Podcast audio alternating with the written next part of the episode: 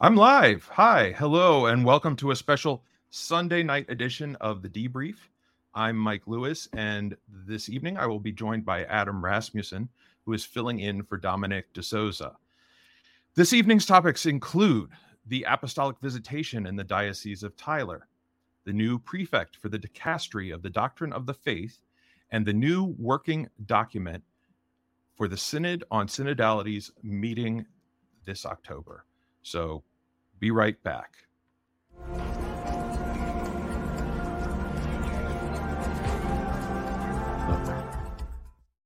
I'm not as great at the controls as uh, Dominic is. Unfortunately, Dominic and I were unable to get our schedules coordinated during the week over the last two weeks, but so many important things have been happening in the church that I didn't want another week to go by without discussing them with you. So I am glad to welcome the great Adam Rasmussen to join me today. Um, Adam Hello. is a hi. Adam is a theologian and he is the a religious studies teacher at my alma mater in Maryland, Our Lady of Good Counsel High School. And so you've just finished your first year of teaching there, and you've also just come back from vacation with your family. So yes. how was how was how was GC OLGC? How was teaching? It's been you great. Uh, taking this job's been one of the best decisions of my life, and oh. I'm also really g- glad to have done the first year. And first year is in the bag because you know the first year that's the hardest, and you never have to do it again. That's right, and you can hopefully save your old lesson plans and improve upon them yeah. rather than. Yes, I get to teach the same classes again, thankfully. Oh, good, excellent. So anyway, any any uh, good counsel students, be sure to uh, sign up for Doctor. They call you Doctor Rasmussen in class. Yes, oh, of course. Or Doctor Adam. R. I go Dr. by Doctor R. Doctor R. Okay.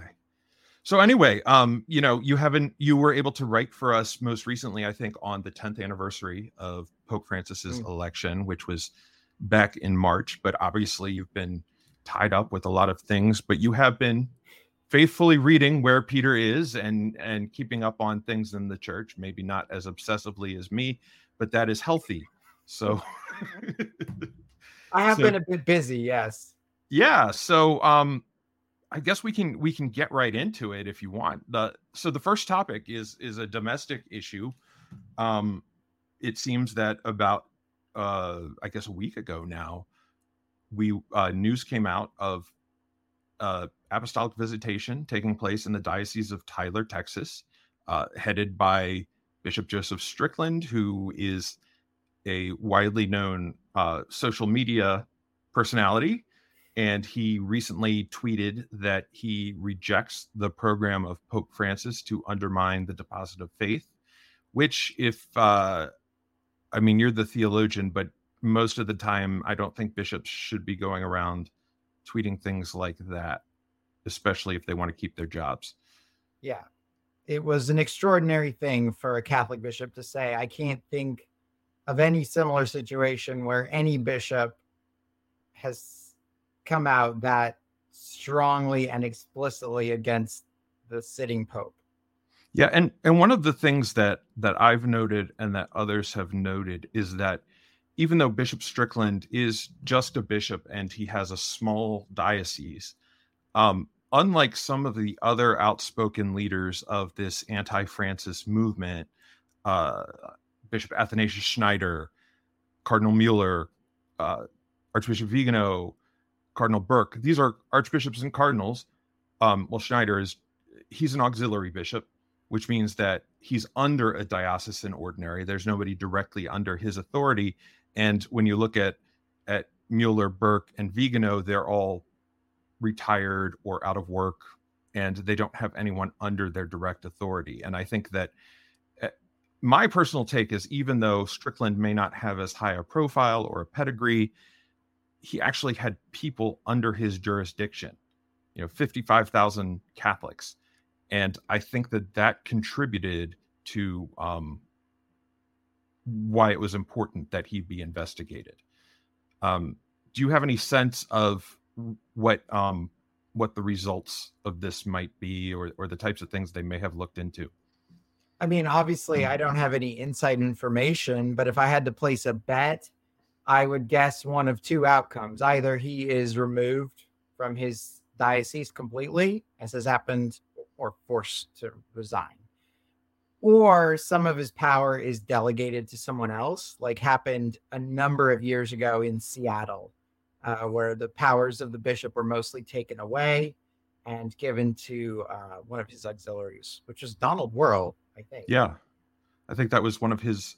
Uh, Bishop Donald Wuerl was uh, the secretary, the pre-secretary to Cardinal Wright in the Vatican. He was a cardinal from Pittsburgh, and then I think that was his first appointment as a bishop, and then he moved mm-hmm. on to Pittsburgh and then became the Archbishop of Washington. Um, I think in the case of Bishop Strickland, though, he's only 64 years old, and the mandatory retirement age is 75. I don't, I personally don't see how this can really continue for 11 more years. Right. And I, I wouldn't wish a, uh, an auxiliary or coadjutor position on anyone, I think, in that particular position because he's become a national figure. Um, yeah. And, and that's sort of the thing. He's a national figure, international figure. He became, I, I, in my article about the quote unquote making of Bishop Strickland, I noted that um, he was relatively unknown until 2018. And then the first time I personally took notice of him, other than knowing his name and knowing that Tyler was a diocese, was after the Vigano letter came out uh, in right. August of 2018. And he wrote a very strong letter that basically said that he believed it to be credible. And he ordered all of his bishops to post his letter about that letter, which included a link to Vigano's letter on their, you know, put it in their bulletin, put it on their diocesan websites. And I, I sort of felt that that was a very strong reaction. And then in um, November 2018, he was one of the more outspoken voices on the floor of the USCCB meeting in Baltimore, which, if you recall, that was a fairly uh, contentious meeting. The bishops were trying to come up with their own proposal, and at the last and at the last second, the Vatican said no we didn't want you to do this. You can't propose it. And so they had to back out at the last minute, which was, I mean, if we talk about bishops criticizing a pope, I think uh, Cardinal DiNardo, who was the president of the USCCB at the time, actually said some things about being very upset that the pope had done this. Um, yes, I do remember that.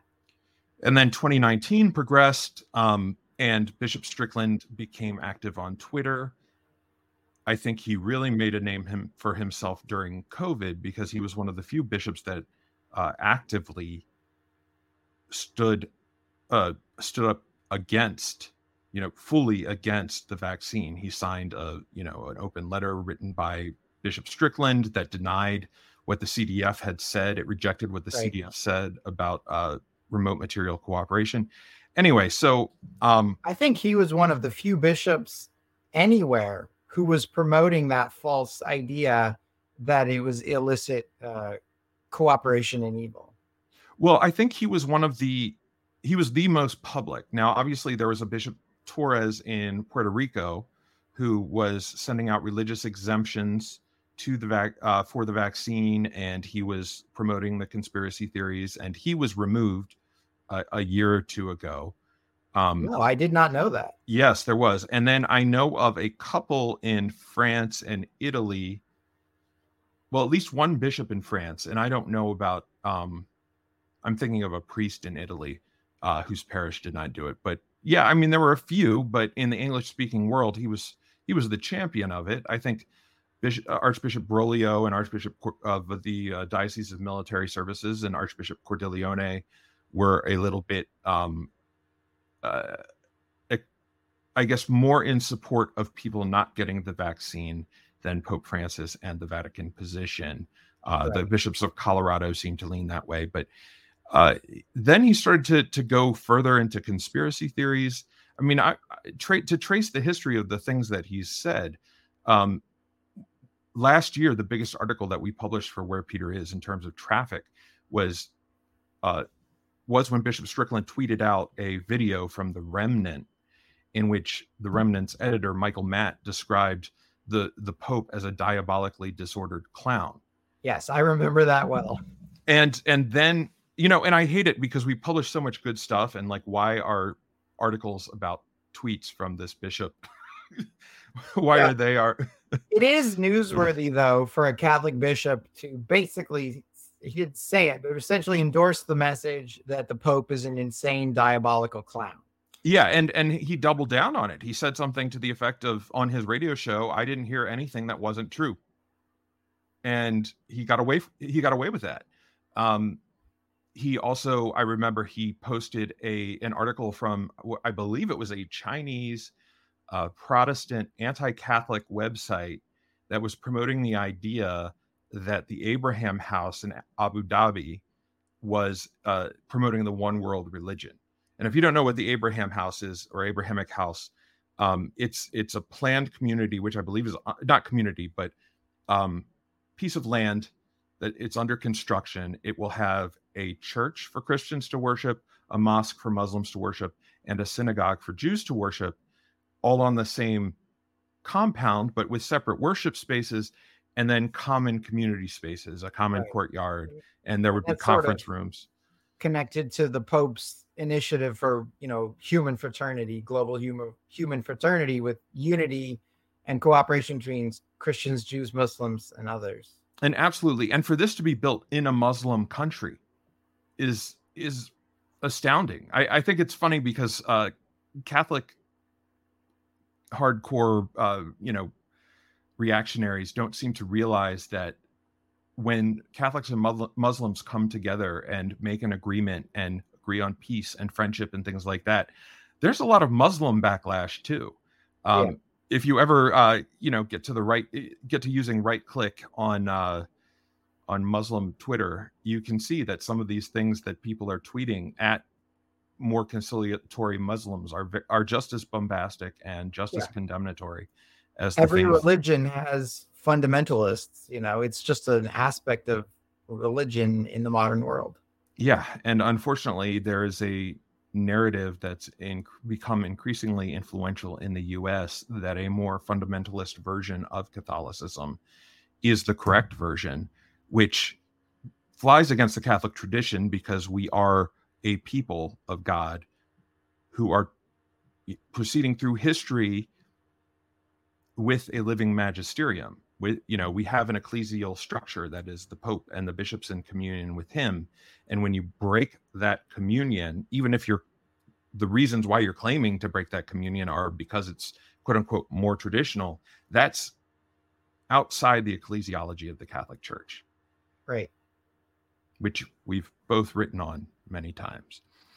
Okay so this next topic if you don't if you don't have anything else to say on that um, well, I'll just I'll just add that I'm very curious to see the outcome because I think that when an apostolic visitation of a diocese takes place, it almost always results in discipline being executed against that bishop. So I think it is likely that he's going to be removed or have his powers taken away.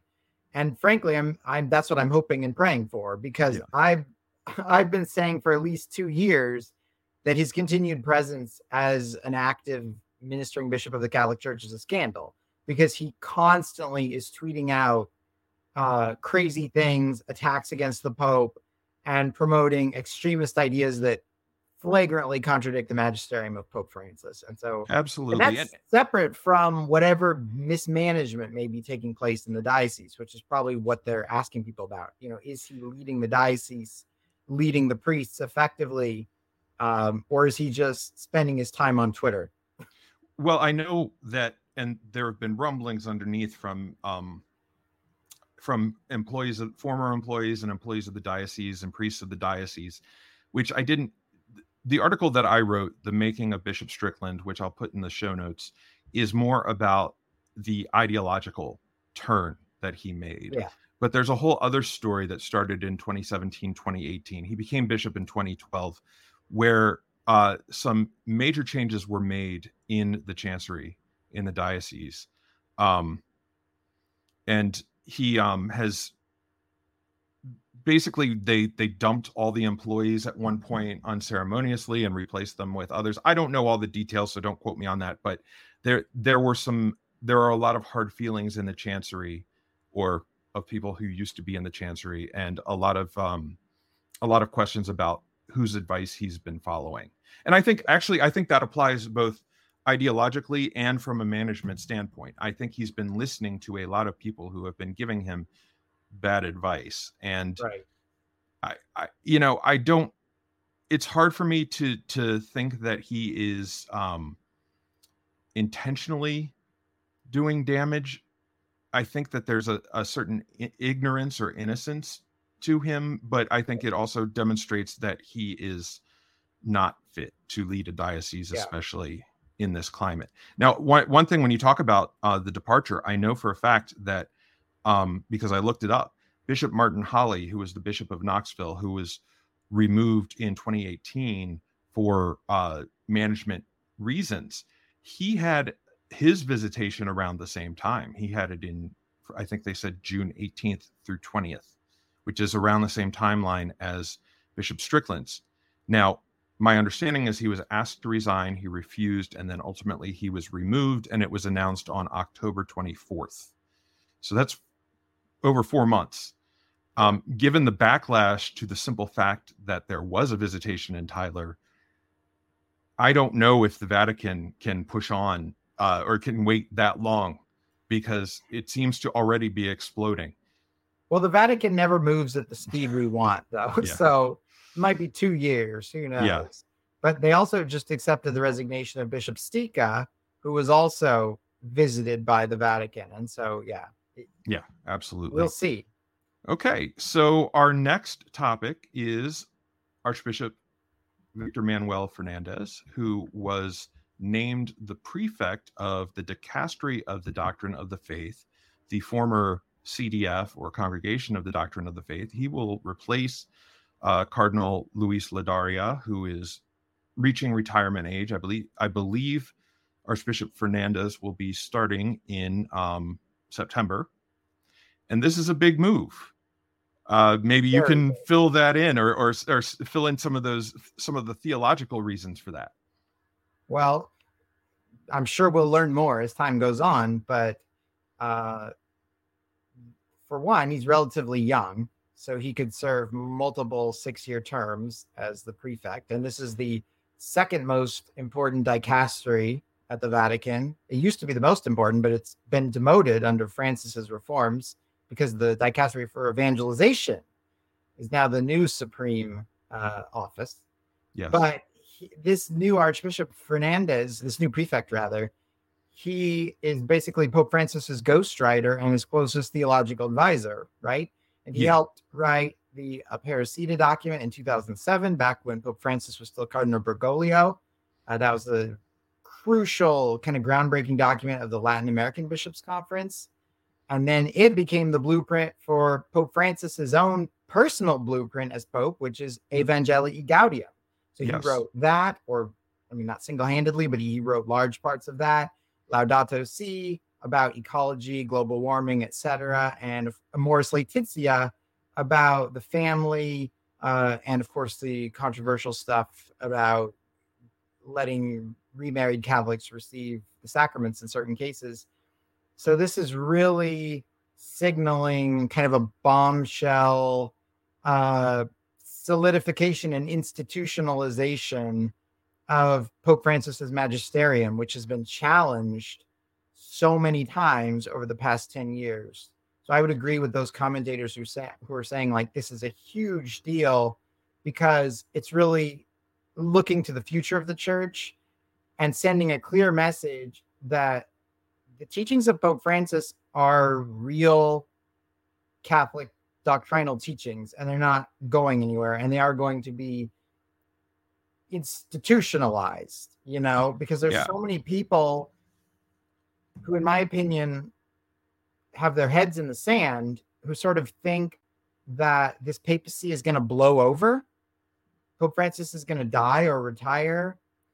And then there'll be a new pope who will roll back everything, which is not going to happen and then we'll just pretend these 10 years never happened.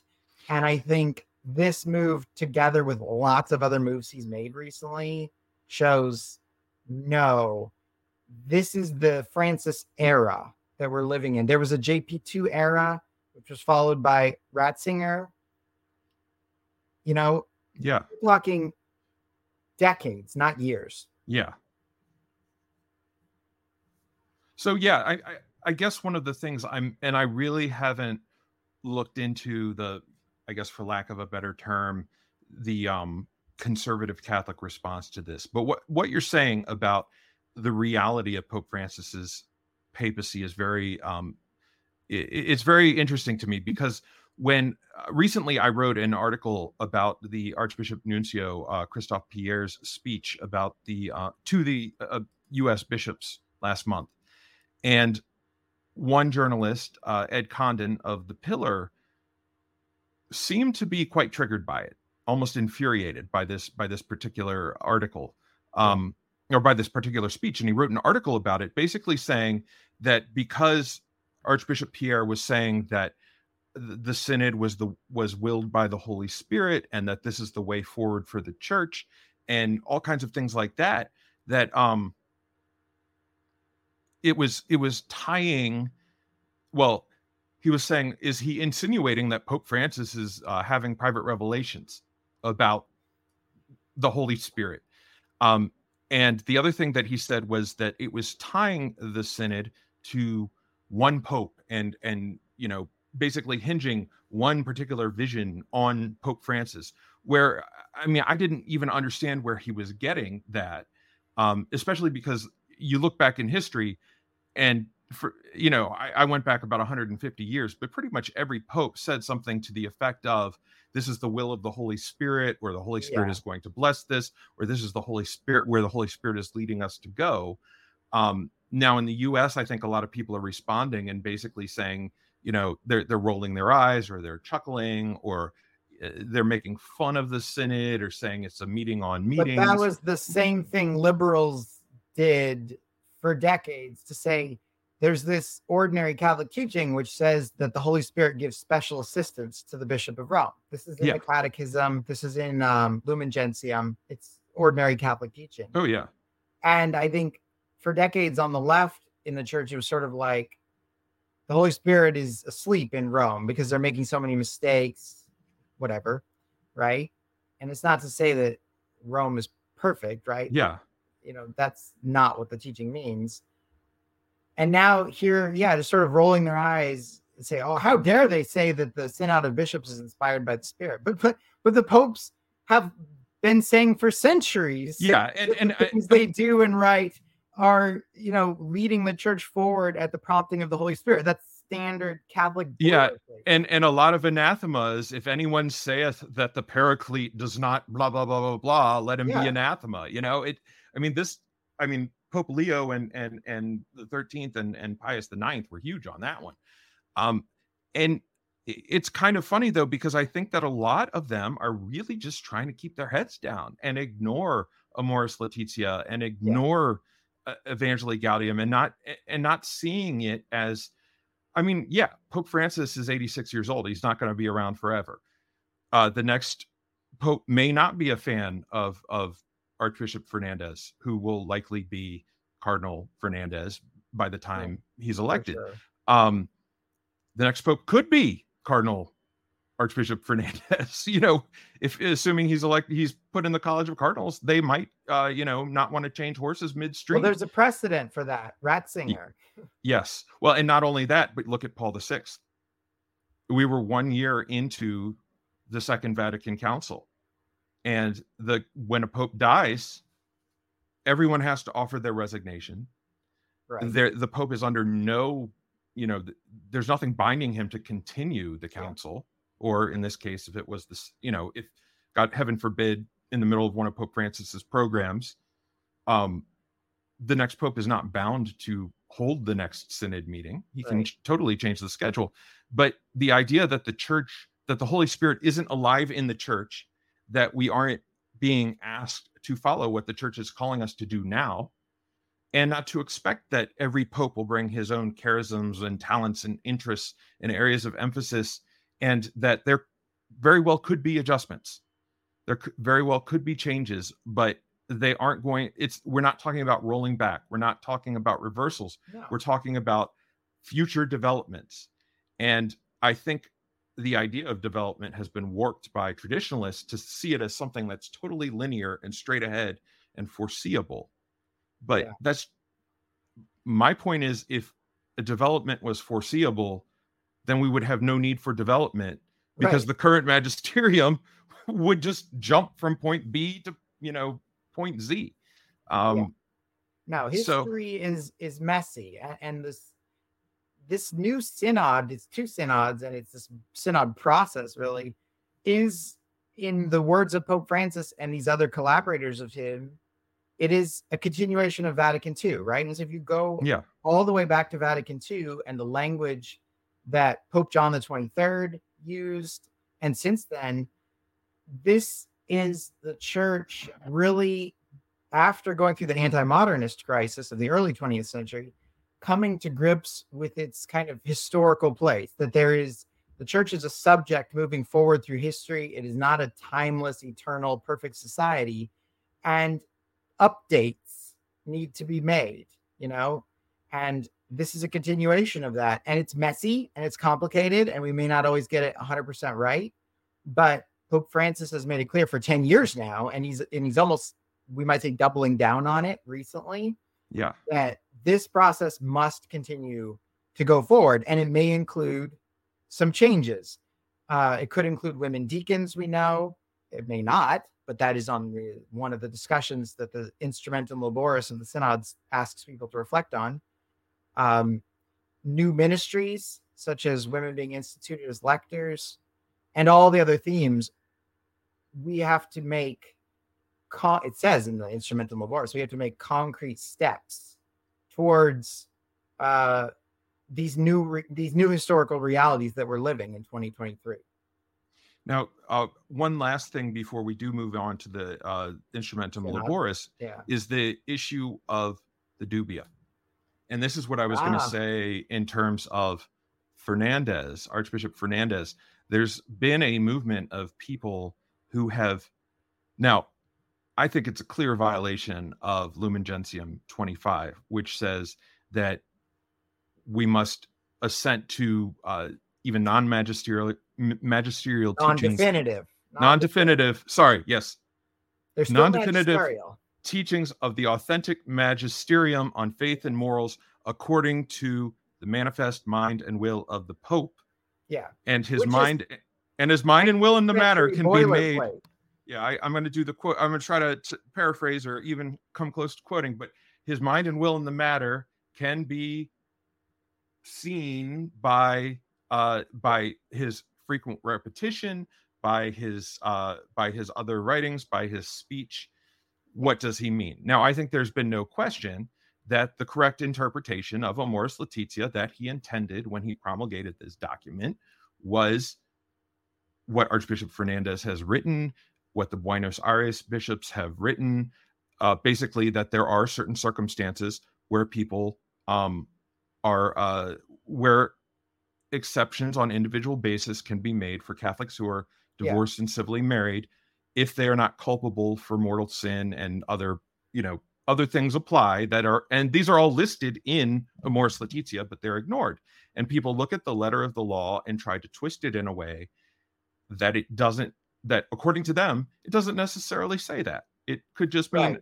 it doesn't I, mean, I think what it obviously says. Yeah i mean they say you know the sacraments the help of the sacraments.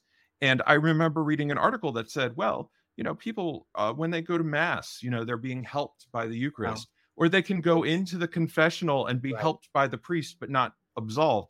And it's like this is a totally implausible reading but to a certain set of people this is the only it's orthodox reading. them to call it implausible. It's ludicrous. It's yeah. ludicrous. and if anyone was confused that pope francis declared the buenos aires interpretation definitive and the only valid magisterial interpretation of amoris laetitia well, some people even said that that wasn't clear enough. It could have meant this or this or this. You can always say that. You can yeah. always say something is unclear, but this is what I mean by like living in a fantasy land. Like I I respect the more hardcore trads a lot more who are honest about saying, this is what the Pope said, and it's wrong because it contradicts the tradition as we understand it. Therefore, we reject it.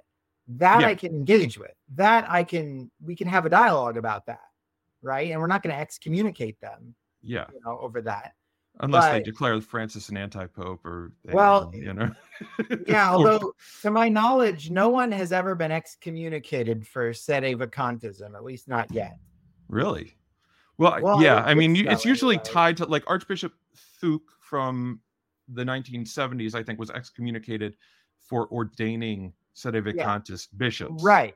But That, yeah, but he- when you ordain, when a bishop ordains a man without the explicit approval of Rome, it leads to an automatic excommunication. actually, I will. The Jeremy Leatherby, former priest of the Diocese of Sacramento, was excommunicated by his bishop Jaime Soto Oh, for thinking that Benedict was still the true pope several years ago. It's rare for a bishop to use his power of excommunication. and I believe there were some hermits off the coast of Scotland probably five or six years ago. I think it's happened at the local level. I should amend my statement to say that the Bishop of Rome Yeah. has never excommunicated anyone for sede vacantism. You know, traditionalists, no matter how radical they are, as a rule, they're not excommunicated. They Yeah. are members of the Catholic Church. Uh, so yeah, SSPX, all those people, they are members of the Catholic Church still. even if they're in schism. Well, Sorry, this is- making it that's a whole can of worms. they have to be they have to be obstinately manifestly in schism and they'd have which means they'd have to be culpable for it and so without a declaration from ecclesiastical authority confirming that i think in charity we should assume that such people are not excommunicated yeah, I mean they have not excommunicated, but I think that several uh, magisterial documents have clearly said the schism of the movement affiliated with Marcel Lefebvre, and you know it, they were excommunicated for a schismatic act. Yeah, the ordination, but you you know, of course, that Pope Francis restored the faculties of granting absolution. That was not for the priests. That was for the people. There's a whole, actually, there's a whole. but he also intervened to make sure I believe the Argentinian government would uh, would recognize such people as Catholic on their passports or Yes. whatever it was. it's a complicated issue. It's a complicated issue, and it that's a whole other show, actually. Um, well, we're, we're but Pope Francis, you know, yes, he restricted the Latin Mass, but he wants to keep us all together. yes, in one holy Catholic Church. And so, at least in my opinion, these traditionalists, even if they're confused and think that Pope Francis is not Pope, I would still accept them as my fellow Catholics. I think that's fair to say. I think that they're part of a, although I would stress that they're part of a group that is not recognized by the church. Their priests and Yes. their their their bishops exercise no legitimate ministry. Their priests Right. only have faculty for faculties for their own sake, and so on and so on and so on. Um, Sure. But they are ca- they are Catholics that are acting in disobedience, I guess. Which Yeah, isn't, which is a lot of Catholics for that But matter. they're still Catholics. Yes. Yeah. I mean, yeah, We and- still and- count and- them. and when people say that you know uh biden and pelosi or whoever are not Yeah. catholic they are catholic they may Right, not be Catholic, orthodox they may not Yeah. follow what the church teaches or believe what the church teaches but they are Well, Catholic. and they manifestly don't on abortion, right? That's Yeah, yeah. manifest, but they're still Catholics. Yes absolutely okay so um but yeah i think i think that the issue of the dubia i think it's almost it's it's impossible to live in denial anymore i'm sure some will continue to try to think It's been impossible, Oh, yeah. in my view, for years. But well, you said, you know, like really Amoris Laetitia was a breaking point for many people, and that was Yeah. only three years into this papacy.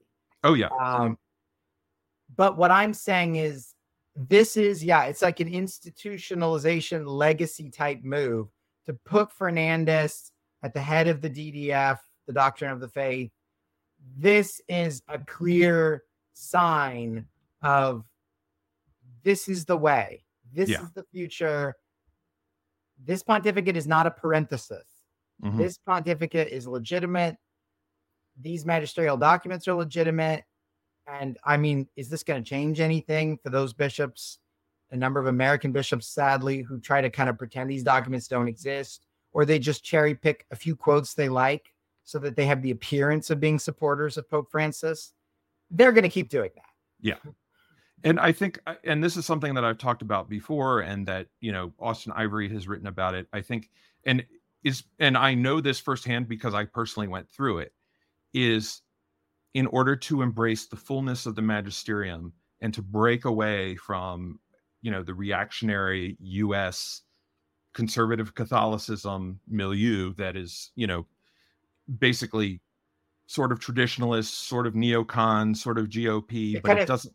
EW, Yeah. EW, what do you call it? TN, EWTN, Steubenville. EWTN sphere, mm-hmm. yeah. Yeah.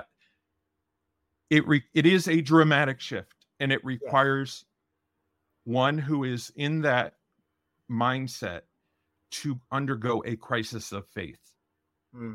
which is scary Yes. because you don't know what the other end is going to make you because you are holding on to certain things so strongly Yeah. and you know certain concepts a certain paradigm a certain structure so strongly that you don't that the thought of wait a minute it says here i'm supposed to submit to the pope.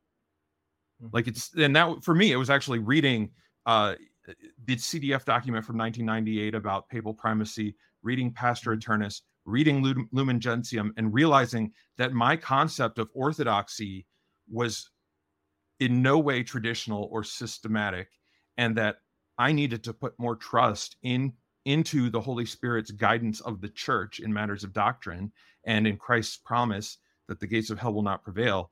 And letting go of my preconceived notions was terrifying but Yeah. ultimately it was liberating and fortunately for me i went through it a little bit before francis became pope because otherwise yes. I may have been just I may have been just as reactionary.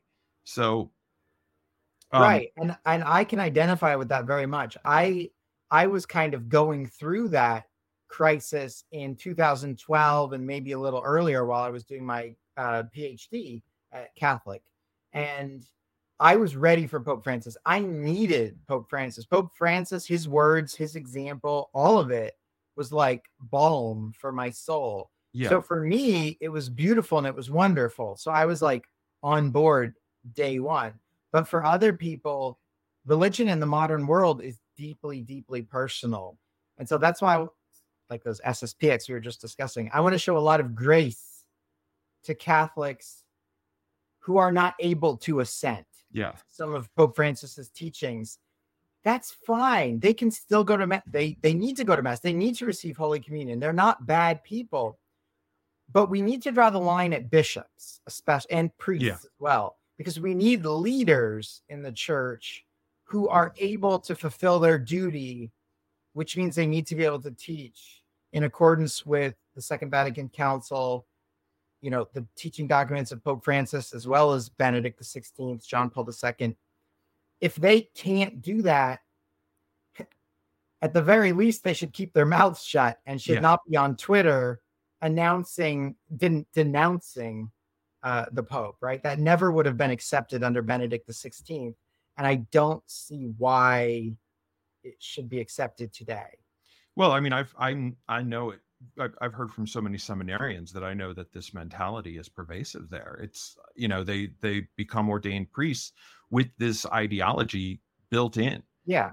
um it's and and these are in theory there are future bishops i mean this is uh, you know i wrote an article called contempt uh you know contempt for pope francis is i forget what a long-term problem that's what it was contempt for pope francis is Yeah. a long-term problem because if they don't if if catholics go all the way through this papacy for however long it runs and finish it with this idea that pope francis was an evil heretic and these are our young priests and our bishops and our well, our young priests and our seminarians and then as the as the and this is a us problem particularly like what is the future of our church going to look like? You know that we, we look at the sspx and one of the reasons why i i'm pushing back against your statements of the ssp about the sspx is because i've been reading and listening to and watching a lot of ex traditionalist testimonials people who broke free from the SSPX probably within the last two or three years. And what they describe is something that is so deeply entrenched and so deeply contrary and opposed to the authentic Catholic Church that it's it seems almost unsalvageable. It's you know when people say it's a different religion, that's true. Um, and why don't we why don't we slide into the area then of the instrumentum laboris, our last topic, um, because I think that there is similar pushback to this document, and it also goes back Yeah. to what I said about um, the Ed Condon article, where people are reading it and looking at it. They're making fun of the graphic design, and as a graphic designer, I have I my knew when I saw those pictures in it, I thought this must be causing some conservative heads to melt down. The Oh, yeah. stones being put together. Oh yeah, and and it's it's funny because it's like in global Catholicism, this stuff is is par for the course. Um, Yeah. but it's uh, the Instrumentum Laboris is first of all not a magisterial document. Um, by design. by design, it is a synthesis of the things that Catholics are saying they they uh they they like that they're receiving from the church, the things that they desire to receive from the church, what they want to see the church to be, what the church is to them.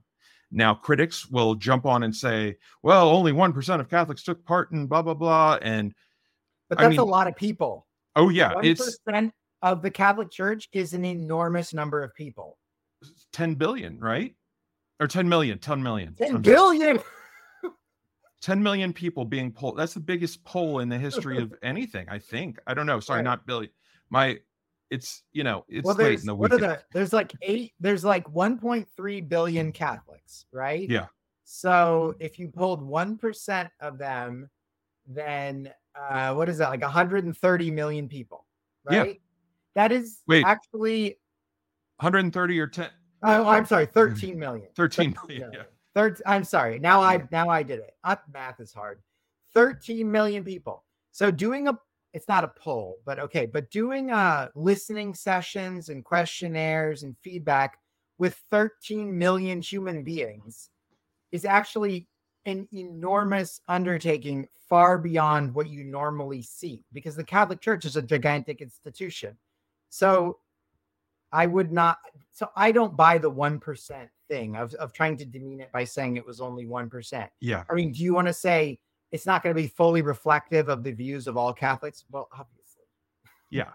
But there are certain themes that come up. I think that a lot of the people, they wanted to reach out to people who were far away from the church, but still Yes. had a draw to it also you know i'm sure most of the people who who participated were the type of people who follow church things and who are the people who are actually working in the church who are doing ministry in the church that's not a bad thing um That's just how it is. it's just how it is and it's it's funny because i mean look at bishop strickland you know it's only a tiny percentage of catholics are on twitter Right. yet the influence that he has in the Twitter Catholicism world has repercussions in Rome. It has repercussions across the nation. Well, Um, you Look know, how an- much we the Latin Mass. What percentage of Catholics attend the Latin Mass? I think it's 0.1 percent, if Right. that. and and yet the Latin Mass continues to be a big deal, Yeah. right? And so this idea of like, oh well, it's a small percentage of them. It doesn't matter.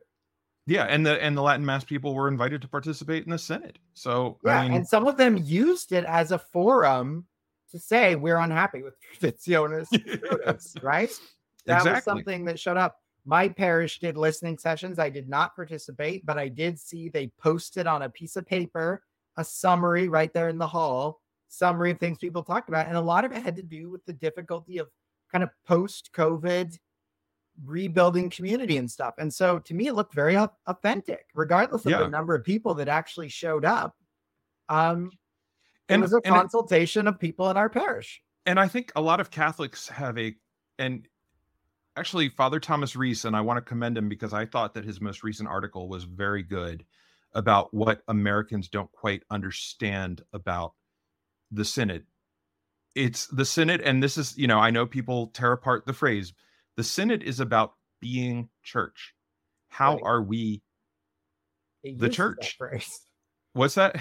it uses that phrase. Oh, yeah, it does, and- it's and people- instrumentum laboris. Oh yeah, yeah, and I and and Archbishop uh, Pierre used it too in his speech. But yeah. what it really is is there's it, nothing it, wrong it, with saying that. It's oh yeah, and it goes back to to the to the people of God that was emphasized in, yeah. in Vatican II. Vatican II. We and don't think of ourselves as a people.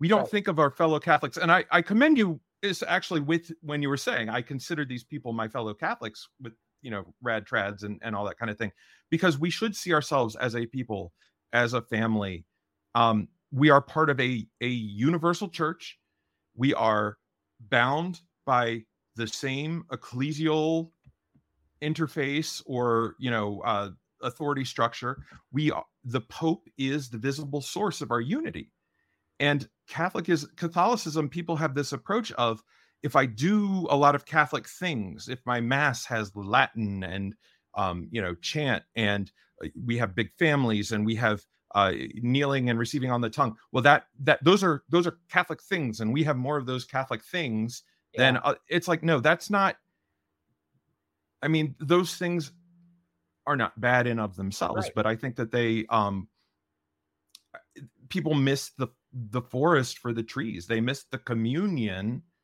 for their own you know very limited idea of what it is to be to be catholic. And i mean a lot of catholics are uh, don't seem to understand that in certain parts of the world everything from like the rubrics to the way that people celebrate to what a mainstream mass is in a certain country that's totally devout. I mean you look at african masses there's dancing there's swaying there's clapping.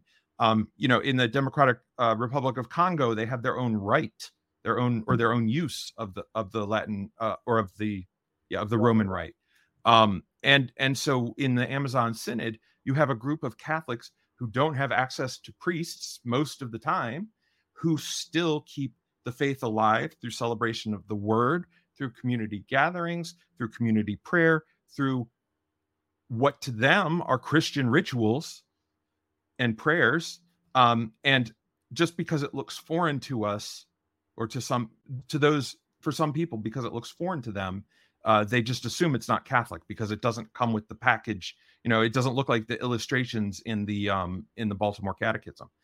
Um, but the fact of the matter is, in this modern era, which was and it was recognized during Vatican II, rapidly secularizing, where the things that people pray for back in in olden times, you know, they'd be they'd pray that they have a, a roof over their head and that they have enough food to eat and that they have th- that they have a harvest and that they don't die of some communicable disease.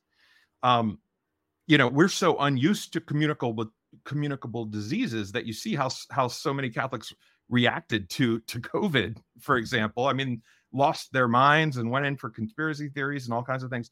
But um in terms of just comfort comfort of living we don't need to pray to god for that anymore. You know that that right. just comes. And and so what is it that um, the faith um, what what is the relevance of the faith then rather than giving us good things and and you know punishing our enemies and rewarding the good um i think i and not that the seeds of this weren't there back in you know back in the gospel when the when jews were in occupied territory and a lot of them were poor and um you know it was a matter of of sub subjugation rather than Christendom, which in which the Christians were the rulers and imposing Christian, you know, teaching on people.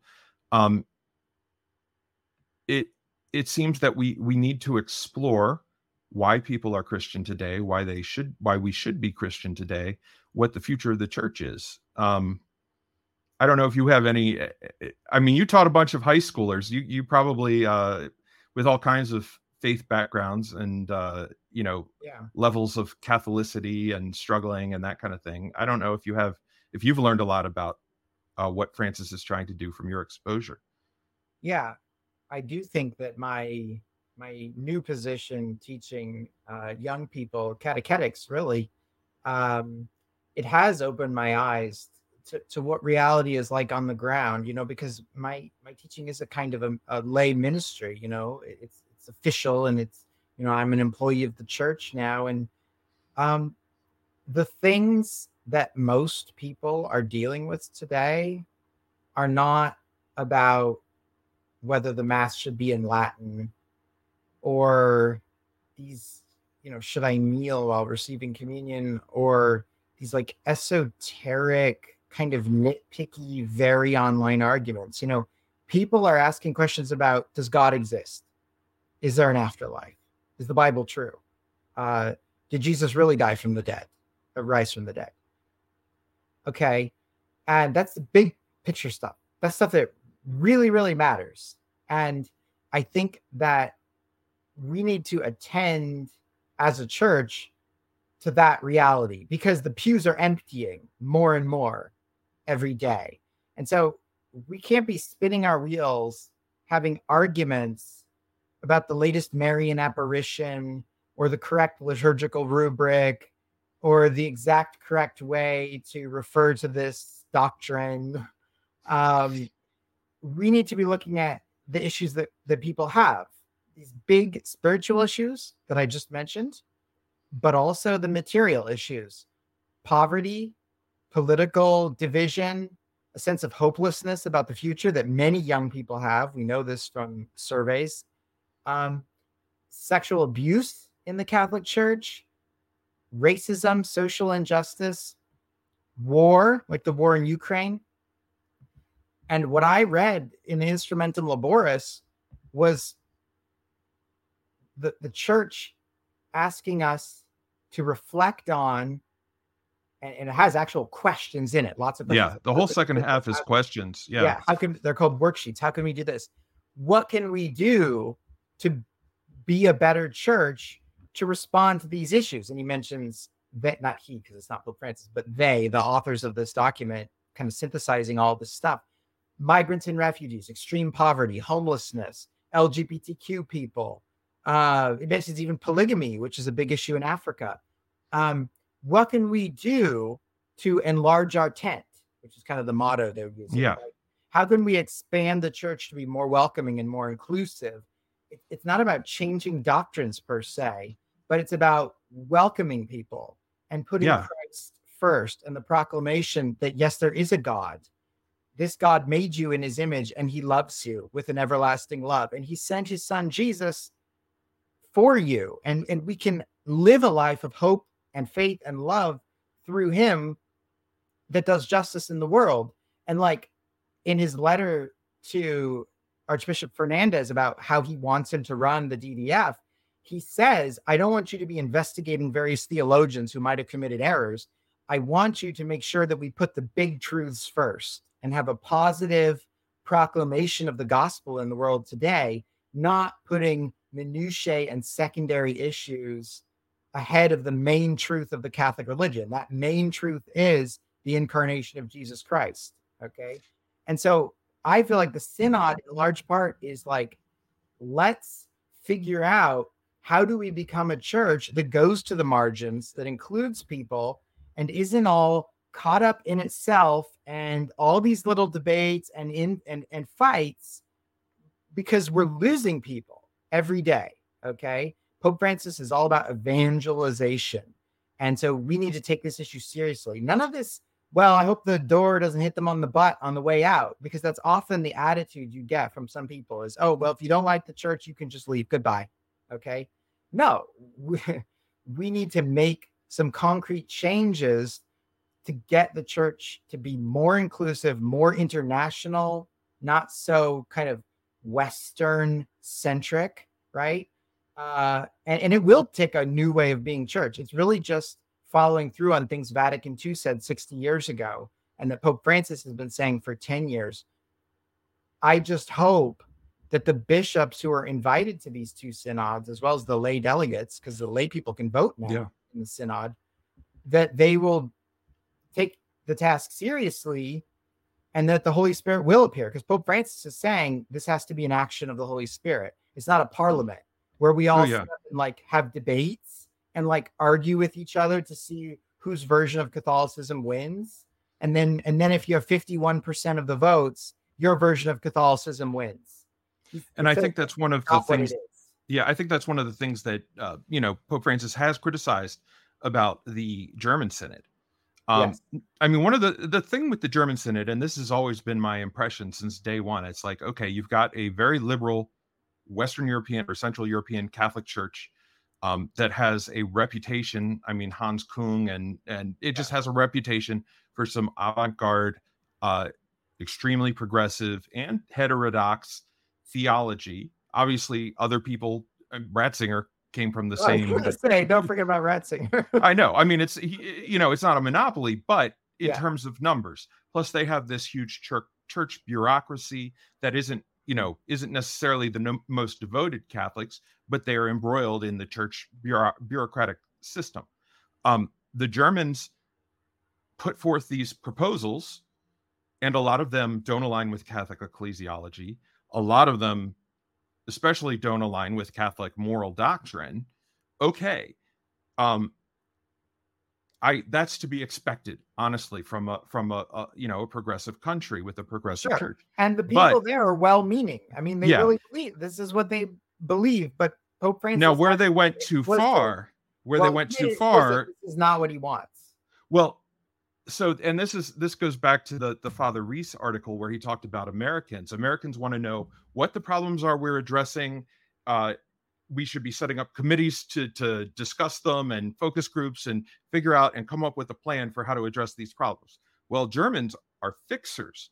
Not only are they going to address the problems or figure out ways to address the problems, they're going to lay out a whole blueprint of solutions, right, including completely new ecclesiastical structures that aren't anywhere on the church's radar and it may work within their own like oh well you know we could just uh you know to keep uh the type of bishops away from being uh that would uh, cover up abuse we'll uh have people elect them and it should be women right. too and it should be you know and and and so what yeah. francis is saying but is these proposals are not accepted by the bishop of rome so yeah and and it's the ideology that goes into it we've got to have this when we come out of it like if anyone goes into it thinking um i am not i'm going to be extremely uh, you know we better have married priests by the time this yeah. synod is over. Or women deacons. Or yeah. women deacons or women priests. Like, and I'm going to be really well, upset. that's not even on the agenda. It's not even on the agenda, but I'm just or change sexual morality. Unless they do that, I'm going to be really upset. That's which not is, on the agenda either. And um and and on the other hand, like you know, American conservative Catholics are saying if if they go into this or change any of that or re- right. redefine, everyone you know, has the red a red line, and it's exactly. like it's my way or the highway. But the instrumentum laboris very clearly says that's not what this is about. Exactly. And and I don't even know if they'll resolve anything in this synod because this is a synod. That's it's true. it's called well, yeah, but I'm saying this synod this current global mm-hmm. synodal process is called for a synodal church. It is right. calling us to become a synodal church, which is something that's yeah. foreign to a lot of us. And so I think that that's um, and a lot of it, bishops don't want it. The bishops yeah. who are dragging their feet, or they're totally silent about the synod, or, or frankly, they're putting their energies into something else that is kind of being offered almost as like instead of the synod, we're going to do a Eucharistic Congress, basically. Yeah. Um, um, well, we did the synod. We had that online brochure. We did it. We right. handed it in. Like, come on. What more do you right, want no, from us? A synodal church is one that empowers lay people and everybody to work together collaboratively. Not as a people, as a people, right. not in that under German progressive yeah. thing where the lay people would would have veto power over the bishops. That's not going to happen because the bishops are the divinely appointed leaders of the Catholic Church. But that it's going to be collaborative. And when I look at bishops who are not interested in the synod, basically what I see is I'm not interested in losing any of my authority. I don't want to listen to voices that I consider wrong. Um, I just want people to listen to me and do things yeah. my way. And, and, and that is the exact thing that Pope Francis is trying to destroy. And they recognize that. They see what he's doing and they're like, nope. And so they're going to try to fight against it as much as they're able. Well, and I think that, and this is probably where it's a little less duplicitous, but it's even more grievously wrong, is a fear that the Catholic Church will somehow put forward on an, in an official way and some of them think it already has i mean traditionalists think it already has put forward yeah. in an official way something that is not compatible with the traditional catholic faith That already happened not, at Vatican II. That already happened in the 1960s. well i'm a i'm a development and continuity guy so right. What I'm I- saying is, if that's your attitude, is I'm afraid the magisterium's going to say something new that's different than the perennial tradition. Uh, yeah. Have you read Vatican II? Right. Yeah, well, I mean, you look at-. Here's the thing without the authority you take the issue of religious liberty from vatican ii you know lefebvre puts forward a lot of arguments that are convincing for a lot of people about why this is a rupture. And the Yeah. church put forward a lot of arguments i mean they put forth you know dignitatis humanae that says why um it's a god-given right. Religious liberty is part of of of what what is necessary uh, uh, from god and you've got these two you've got these two arguments. And you know what? If you know my call uh, well you know he he's tracing the line pretty clearly. That looks like a rupture to me. If that's all it was then you know there's no right there's no wrong. It's like it's it's it's up to whoever. But the catholic church talks about the magisterium which is the pope and the bishops teaching in communion with him. When they Yeah. put forth something there is a guarantee that it is faithful that it is in continuity and we don't have some catholics love to do it. You're a theologian i'm you know a busybody. Like a lot of catholics like to, to do the math and trace those steps. You know Yeah. uh pedro gabriel's got a book about that thick on amoris laetitia and how it is in community in continuity with the sacred tradition. Um it, it debunks every single possible point out there. But you know what? You put you put his book up against the dubia and people who are inclined to follow the dubia eh, you know eh, his book's wrong the dubia's right Yeah. but that's not how it works the Yep. reason why we have a pope the only way this thing stays together is by trusting in christ's promise to peter that the gates of hell will not prevail against the church Yes. which means sticking with the pope and in every schism in the history of the church sticking with the pope has been how unity has been maintained He is the visible source of our unity. That's Catholic dogma. Um, you know, I totally agree with you, but what you're asking is very hard for a lot of people. In the Yeah. modern world, religion is very personal, very individualistic, right? It's the way it is. Traditionalism is a very postmodern thing. It's kind of a do it yourself religion. We can do Catholicism without the Pope.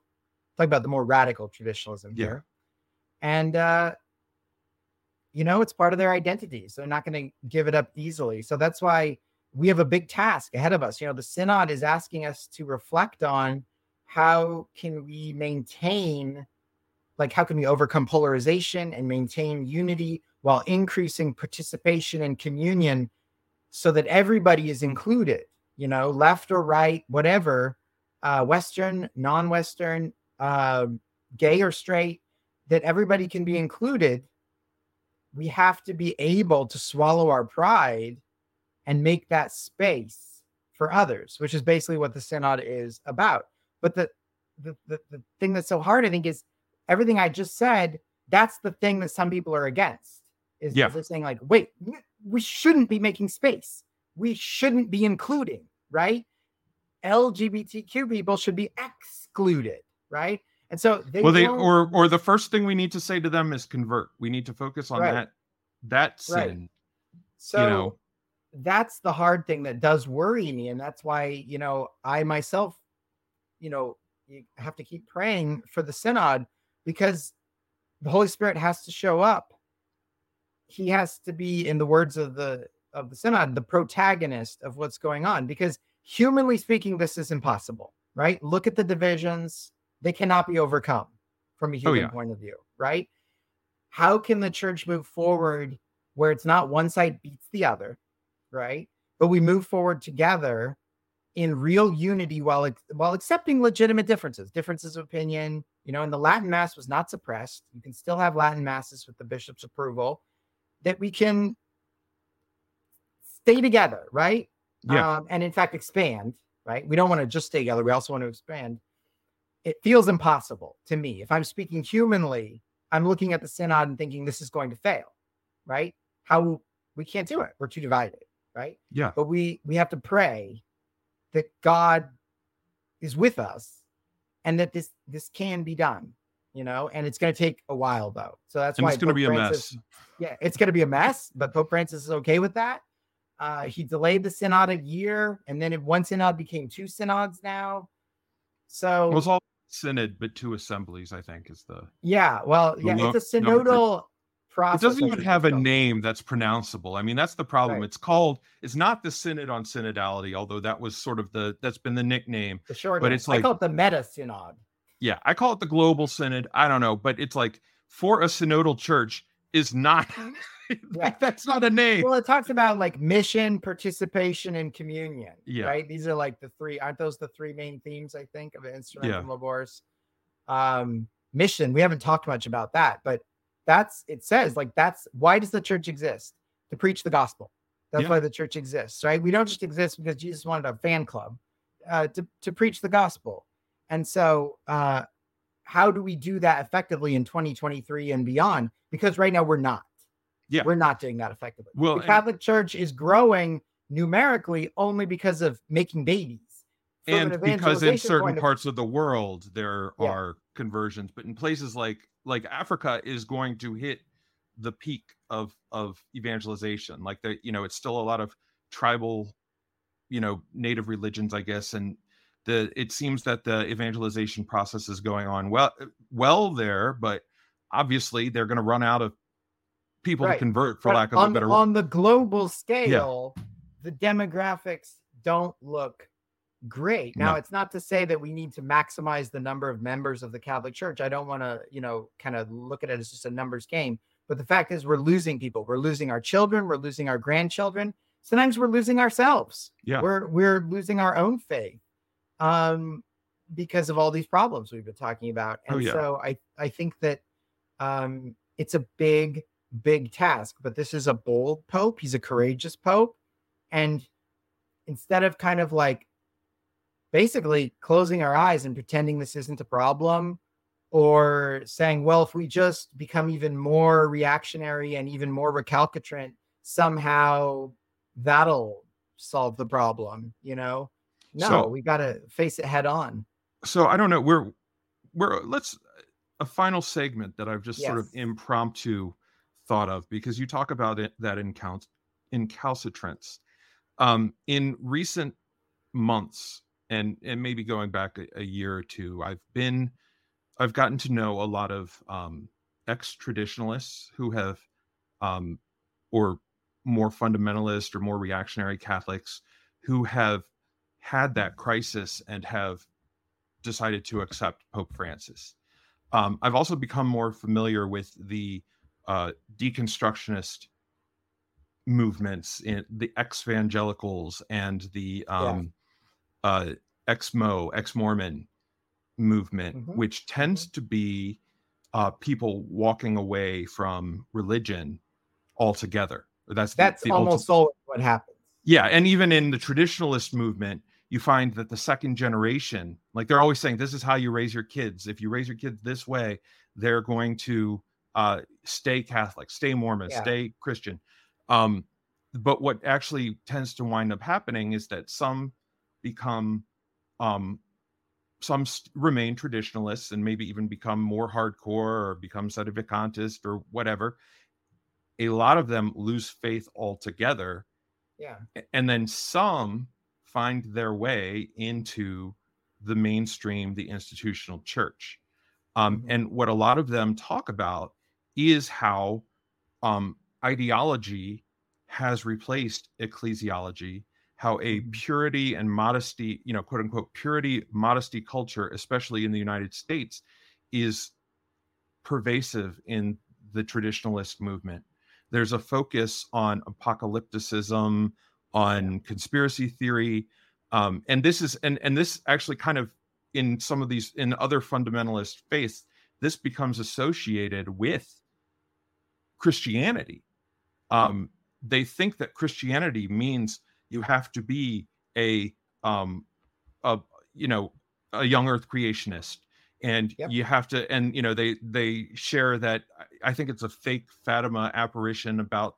how long skirts have to be and shoulders Yeah. covered and all Mhm. the kinds of stuff like that you know they've got this they've got a catholicism bred purity culture um and even though you find out later about sexual sin you know adultery sexual abuse uh clerical abuse in these cultures the emphasis on sexual morality is is so extremely strong that um anybody who has a lapse it's like well i guess i'm you know i'm going to hell if i stay you know and there's there's a lack there's a lot of interpolicing about uh you know i've seen tweets about men going up to women and telling them that their shoulders need to be covered at the latin mass or that Yeah. kind of thing um and i think that's something that that really turns off pope francis um Mhm. to say the least um but to bring it back to where i was kind of going last month we just ended pride month um which is also as if you've been listening to catholic media is also the month of the sacred heart um we ran i think Yeah, I was not a fan of people trying to make those yeah it's uh, like anti that that was at uh, odds with each other I, i, hate it's to see I hate to see Jesus Sacred Heart used as like a gay bashing. Yeah. thing. It's it's really it was it was it made me sad. and and we we ran i think two articles just two in the entire month um having to do with pride month um both by um catholics who are you know striving who you know assent to the catholic teaching and who are striving for to you know to live chastely um but who are part of the lgbtq community um i read them and you know vetted them and and believe me it's like this is not an issue that i personally would want to even touch because i'm you know obviously i come from a you know i i accept the church's teaching on human sexuality. Um i know how reactionary the catholic right is anytime these issues are brought up. I know i'm going to be attacked um, I know I, I worry about the author that they're going to be attacked, and I feel a responsibility as the editor. You know, we make sure that everything in the article is compatible with Catholic teaching, and that there are there are indications in there, although we don't want to be like uber preachy, but indications towards um, chastity. Um, and it's really, um, but the thing is, it's the extent of the attacks on us when we do that. You look at Father James Martin, who I granted he goes say, further he goes further than I'd ever go, believe me, Yeah. but he still tends to try to walk that line. Um and and it's funny because I never would have um published anything about Father James Martin until he had that audience with Pope Francis. Um and the fact that Pope Francis shows an openness to him, shows an openness to Juan Carlos Cruz, that he meets with groups of um you know trans women who in Rome are brought to his audiences on you know occasional basis and he meets with them and he talks to them and he listens to them. And obviously if you read his writing on sexual morality clear as a bell but the openness that he is giving to lgbt people um has softened their hearts i think and made them more receptive and feel welcomed and feel loved. And every human being no matter what is made in the image and likeness of god. And i think that when a lot of people in the lgbt community and a lot of people who support the lgbt community or have empathy for them see the way that they are treated by some christian institutions and by some christians they say this can't be from god because of all this anger and hatred Yeah, over this one the issue The hatred, the fear, the spewing of of false stereotypes and things, saying they're pedophiles and whatnot. Um, yeah, they correctly discern that this cannot be from God because they know uh, that it's not that this is not loving and it's not correct. Pope Paul VI said that modern man scarcely listens to teachers, but but rather witnesses, and the only effective teachers are witnesses. That's Paul VI, um, 50 plus years ago. And Francis likes to quote that a number of times. Mhm. Um, Pope Francis, we call the Pope the vicar of Christ, right? The the stand-in, the substitute for Christ. Pope Francis meets with everybody. He mm-hmm. welcomes mm-hmm. everybody. And if someone is being labeled a sinner or stigmatized or marginalized in any way, he wants to meet with them even more and hug physically, embrace them, and tell them you are loved, you are God's image, you are welcome here, you are not condemned because the logic of the gospel is not eternal condemnation. Um, he's just doing what Jesus does in the pages of the New Testament. Just read it, you know, just open it up. John, the woman caught in adultery, the woman at the well, the Samaritan woman at the well. Pope Francis always goes back to these two examples, you know. This is what the synod wants us, and it mentions LBT, LGBTQ specifically, explicitly in the Instrumentum Laboris. This is what we need to do more of. How can we do better? How That's can funny. we be more welcoming and inclusive of you remind me people? of oh sorry of Jeannie Gaffigan's Jeannie Gaffigan saying that Jesus didn't push the woman into the well. yeah, um, he didn't pick up the woman. He didn't pick up a stone and stone the adulteress. Right. Well, and it's he funny said, because go and sin no yeah. more. He saved her. Let him among you who is without sin cast the first stone. Right. The lesson is clear. Okay. So let's not throw stones. Let's not turn doctrine into stones to throw. One of the earliest things Pope Francis said in his papacy. Um, and let's uh, accept people, right? Yeah. It doesn't mean we have to change our teaching. No, it means we have to live out our teaching. Now, I want to bring up uh, Roman Gnome puts up a, a comment saying that his, and I'm going to share it because this is something that I face all the time. My largest concern with WPI is that it doesn't seem to be following Christ or the Holy Father when it comes to its position on LGBTQI lifestyles. Okay. So, well, I think I already answered that. I you did answer that, and but here's the thing, Francis, to be about. So the article that we posted, uh, on I think on Friday, um, by Patrick Peters, was very clear about how it was accepting the person. It wasn't, and it was that everyone is made in the image and likeness of God. Now, if you want to listen to me personally, because there are a lot of accusations on social media, I know my, I know Here's when I tweet, chance, Mike. I know I tweeted it out and people screenshotted it and shared it and said, "This is Mike Lewis showing his true colors." And I want to go back to my original point. I believe just as firmly as ever in the sexual morality of the church, the sexual doctrine of the church. I was in the past, I would describe myself as homophobic. You know, I'm a straight mm-hmm. man, I'm married, I have no, you know, it's like there's no, eh, I don't have close family members. It was easy for me to other people in that situation. Pope Francis, through his outreach to gay people, to in his statements, I mean, everyone brings up, who am I to judge? Um, but he talks about a priest who has goodwill and who is trying. Um, in his outreach to Juan Carlos Cruz, in his openness to Father James Martin's ministry, he has well, set an example. Gramick. Well, writing a letter to Sister Jeannine Gramick, meeting Who's, with gay people goes much farther than Father James Martin. He's looking at the person as someone who is created and beloved by God, and they should be welcomed by the church.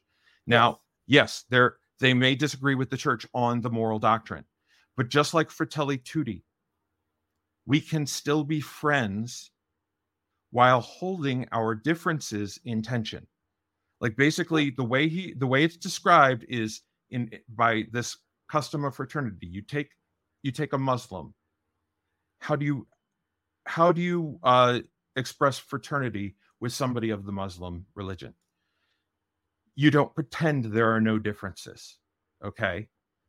But you seek what are your common what what do you have in common? You both love god. You both want to serve the poor. You both want peace right? These are and and the thing is those theological concepts those areas of morality where you don't necessarily align you don't bury them you you you acknowledge them but you hold them in tension while you work together on the things where you can improve. And that tension releases once you've developed a relationship of trust with the person. if you trust someone, even if you hold different beliefs, if you have a mutual relationship of trust, you can talk about issues like your issues on sexual morality, your differences on sexual morality, your differences in theology. You can talk about them and have a deep conversation without it raising to a level of bombast or fighting or condemnation or screaming. Now, we're none of us are perfect, and sometimes it comes down to that. But I think what Pope Francis is trying to emphasize are the things that are most important. And when it comes to a Catholic who is part of the LGBT community, that is that they God loves them. God wants the best for them God wants us to welcome them and make them feel part of the community. They share our baptism if they are Catholic. They are called to baptism if they're not Catholic. I mean, these, are these are things. These are areas where we can relate with with one another. And I do this with fear and trepidation. I'm saying these things because I know that they're going to be twisted. There's a former ex deacon from St. Louis who twists my words. He has a daily update on what Mike Lewis on Mike Lewis's gay agenda. You know, I'm accused of all kinds of sins and inclinations that, you know, by trolls. Um, and they they think that I'm revealing my true agenda when what I am doing is I am trying to follow in the mm-hmm. footsteps of Pope Francis, who is showing a welcome and a kindness and a basic human decency to welcome our brothers and sisters who don't share our lifestyles, our values. I've got my own sins and areas where others are 10 times better than me, even if they have their own sins. You know, it, it's just a matter of of respecting someone's human dignity.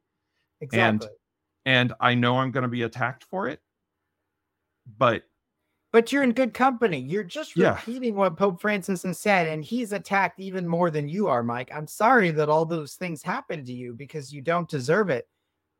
But look at Pope Francis. oh yeah, no, I mean it's nothing compared to? Pope Francis. I mean, I'm Yeah, you know, it's like I look at the attacks on Pope look Francis. what they did to Jesus Christ. I look at the attacks on Father James Martin, and I'm small Yep. potatoes by comparison. Right. I mean, I, Yeah. you know, people don't usually invoke my name for being everything that's wrong with the church, which they do with Right. those two. I, A Right. few have, so I that and which is an honor, I think. Well, there Um, is there is a WPI derangement syndrome that I have seen on uh on Twitter and whatnot. It, it always baffles me. I, I don't know, you know, like the ex deacon you mentioned. I, I I don't know Why we trigger them how so much? why why are they so upset? It doesn't make sense. Um, you know, small fry, go attack Commonweal, go attack America, go attack Pope Francis. They do attack Pope Francis, but Yeah, I feel like for my answer, first of all, I agree with everything you said, right? It was well said. And it's not complicated. Um, I just think when you're deep in a certain ideology, it's hard to, I guess, set that aside or whatever to just hear what Pope Francis is saying of unconditional welcoming of people, of, of, you know, like James says in the New Testament, uh, be doers of the law and not hearers only. Stop judging one another because if you're a judge, then you're not a follower of the law. This is just straight from the New Testament. Read Yeah. the Epistle of James. It's in there. Okay. This is biblical teaching. Um, Pope Francis has gone out of his way on multiple occasions to publicly support the ministry of Sister Jeannine Gramick and Father James Martin, specifically in their outreach to the LGBT community. yes, He has done this time and time again. He and the spoken- Italian nun who ministers to trans people. That's right. He addressed this in his A Big Heart Open to God, his interview with the Jet Society of Jesus in 2013, within months of becoming Pope, when he talked about his view on welcoming uh, gay people. That was 10 years ago. Um, And if we I look, don't know. if you look at the stati- and if we want to talk numbers, if we want to talk statistics, Austria and Germany, which are countries that keep official rolls of Catholics based on tax reasons and donations Yes. and allocations to church, when that 2021 CDF document came out, something like 300,000 Austrians walked away from the church. Like within a week, they went to the office and did what needed to be done in specific response to that. And I think part of the reason for this, you know, why Pope Francis is responding in this way and why we are being more open to people than the church has traditionally been is because the church did impose harsh measures on like one brand of sinner Yeah. and really i mean if you you know if you read a testimonial of of a gay person who was raised catholic you know in a strict condition they felt flawed from the day they were born or from the day they realized what their attractions were and they had to bury it and hide it and knew they could not talk about it because it was stigmatized. Um i mean i it's like there there is a reason for the black backlash. There is a reason for the gay rights movement. I mean in terms of morality okay obviously they're pushing for different things than what the than what the church church But there's a difference between moral teaching, okay, and civil society, Yes. Granting people the natural rights that are due to them, okay. There's also just welcoming people into the church, recognizing that none of us is perfect, right? That we all have sins, and some people have habitual sins, right? Mhm. Vices, okay. So I just don't accept this idea that it's like this strict dichotomy that we either change Catholic doctrine to say that homosexuality and heterosexuality are like equal or whatever. And if we don't do that, then we have to like totally excommunicate gay people. You know, Pope Francis is saying, no, we can welcome everyone, right? Jesus welcomed sinners into his company. Okay. In fact, the church is made up of sinners, and we have the sacraments to help us because the sacraments, especially above all, the sacrament of the Holy Eucharist, is a medicine for sin, right? Yes People will say, well, if you're in grave sin, it's different. But we know from Amoris Laetitia, as well as the Catechism of the Catholic Church and centuries of Catholic moral teaching, that people are often only somewhat culpable or sometimes completely inculpable for the sins they commit that are objectively against the natural law, but they don't realize that in good conscience. Okay. And so they are not excluded from the sacraments for that reason. Okay. Yeah. And I know we're wrapping things up, so we're not going to go down this this whole road, but I try to explain this again and again whenever it comes up. I feel like Pope Francis explains it better than I do. People continue to not get it. And I guess we just have to keep trying to explain it or or keep praying, you know, that we mm-hmm. can you know, the Instrumentum Laboris for the Synod explicitly asks us to reflect on how we can better welcome and include what it calls the LGBTQ plus community. That's and what we're and english is an do. official language too english it says the english and the italian are both official so Okay. So we're being asked to do that as a church. Okay. And frankly, Pope Francis has been asking us to do that here and there for 10 years and modeling it with his embrace. I feel like that's very clear. And when I talk about Pride Month, what I'm talking about is recognizing people's dignity, you know, and to say we're not trying to take away civil rights or put them back in the closet. We want to welcome and include and acknowledge that the Catholic Church has behaved unjustly in the past. And it's still an issue in certain countries. In fact, trying to criminalize homosexuality. The Pope recently said, as you know, what was it, a couple years ago now, that homosexuality should not be criminalized. I- forget the whole. i think it was but- more recent than that but yeah yeah when yeah it was anyway um that we need to really like make amends for the harm that we've done the catholic church is not perfect right we are a community of people moving forward in history towards the kingdom of god and the holy spirit through the ministry of pope francis is asking us to do this and we don't know what the outcome of that is going to be. But i for one am 100% on board. Okay so uh I guess we can wrap up. We've given you so we missed two weeks of the uh of the debrief but we gave you a supersized episode. Super, I was about to say supersized.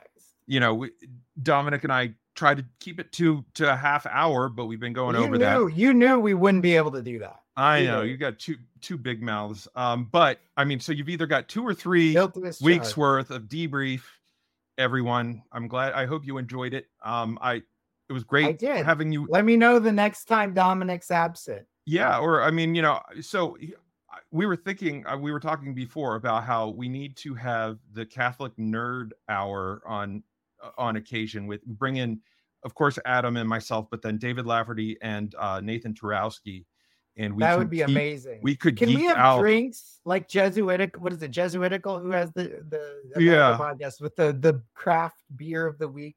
What weird thing am I drinking? Yeah, so um, anyway, yeah. So, uh, do you have anything to plug? Do you have anything to share? Any any travel tips or uh, vacation advice? Keep out of the sun, health gimmicks. Well, you yes.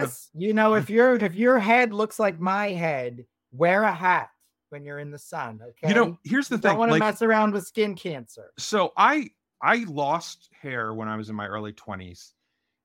It was a little thin, but I was like, you know what? I survived it. I got through. I moved on. Then again in my late 20s, I had round two. But I was still like my brother, you know, he's like more bald than you, but I was like, I made it. I made it to and my dad had good hair. So like I'm just thinking like I'm I'm doing okay. And then like two years ago, all of a sudden, everything just all the it's clumps and now i'm like i don't know i you got I, you got some up there you got more than i got i do have some this that. is this is not a comb over this is, this is anyway but young men you know when it happens to you i think when you see that picture you know where somebody's like you know at a party and they snap it from behind you and you see that circle in the back and you're yes. like wait whose head is that that um, happened to me starting in college the first time. I was like, what's going on there with my head? yeah. And, but you know, if you make fun of bald people, according to the Bible, you get yeah. Bears a, may may come and kill you and eat. She so. bears specifically. Yeah. Anyway, um, so don't, don't make, make, fun, fun of, of the bald kids. And uh, yeah, and so I'm going to try to do the uh, the exit stuff. Um, so available links to these topics will be in the description. Um, the conversation is brought to you by smartcatholics.com, the free online community for millennials, creators, and learners. Join our private Where Peter Is group to ask questions, share insights, and suggest topics for next time. And go to Where Peter Is to read articles, commentaries, and spiritual reflections by and for faithful Catholics who support the mission and vision of Pope Francis. That includes both me and you, Adam. Um, and let's see, share the episode with family, friends, and followers. Hit that subscribe button, bang that subscribe button so that you never miss an episode of the debrief. Even if we miss an episode, then we might give you a double sized one. Um, support where Peter is on Patreon to help us continue bringing you this show and other quality content. Thank you for joining us when it comes to news and controversies in the Catholic Church. Stay curious, informed, and engaged. God bless. Bye-bye. Bye.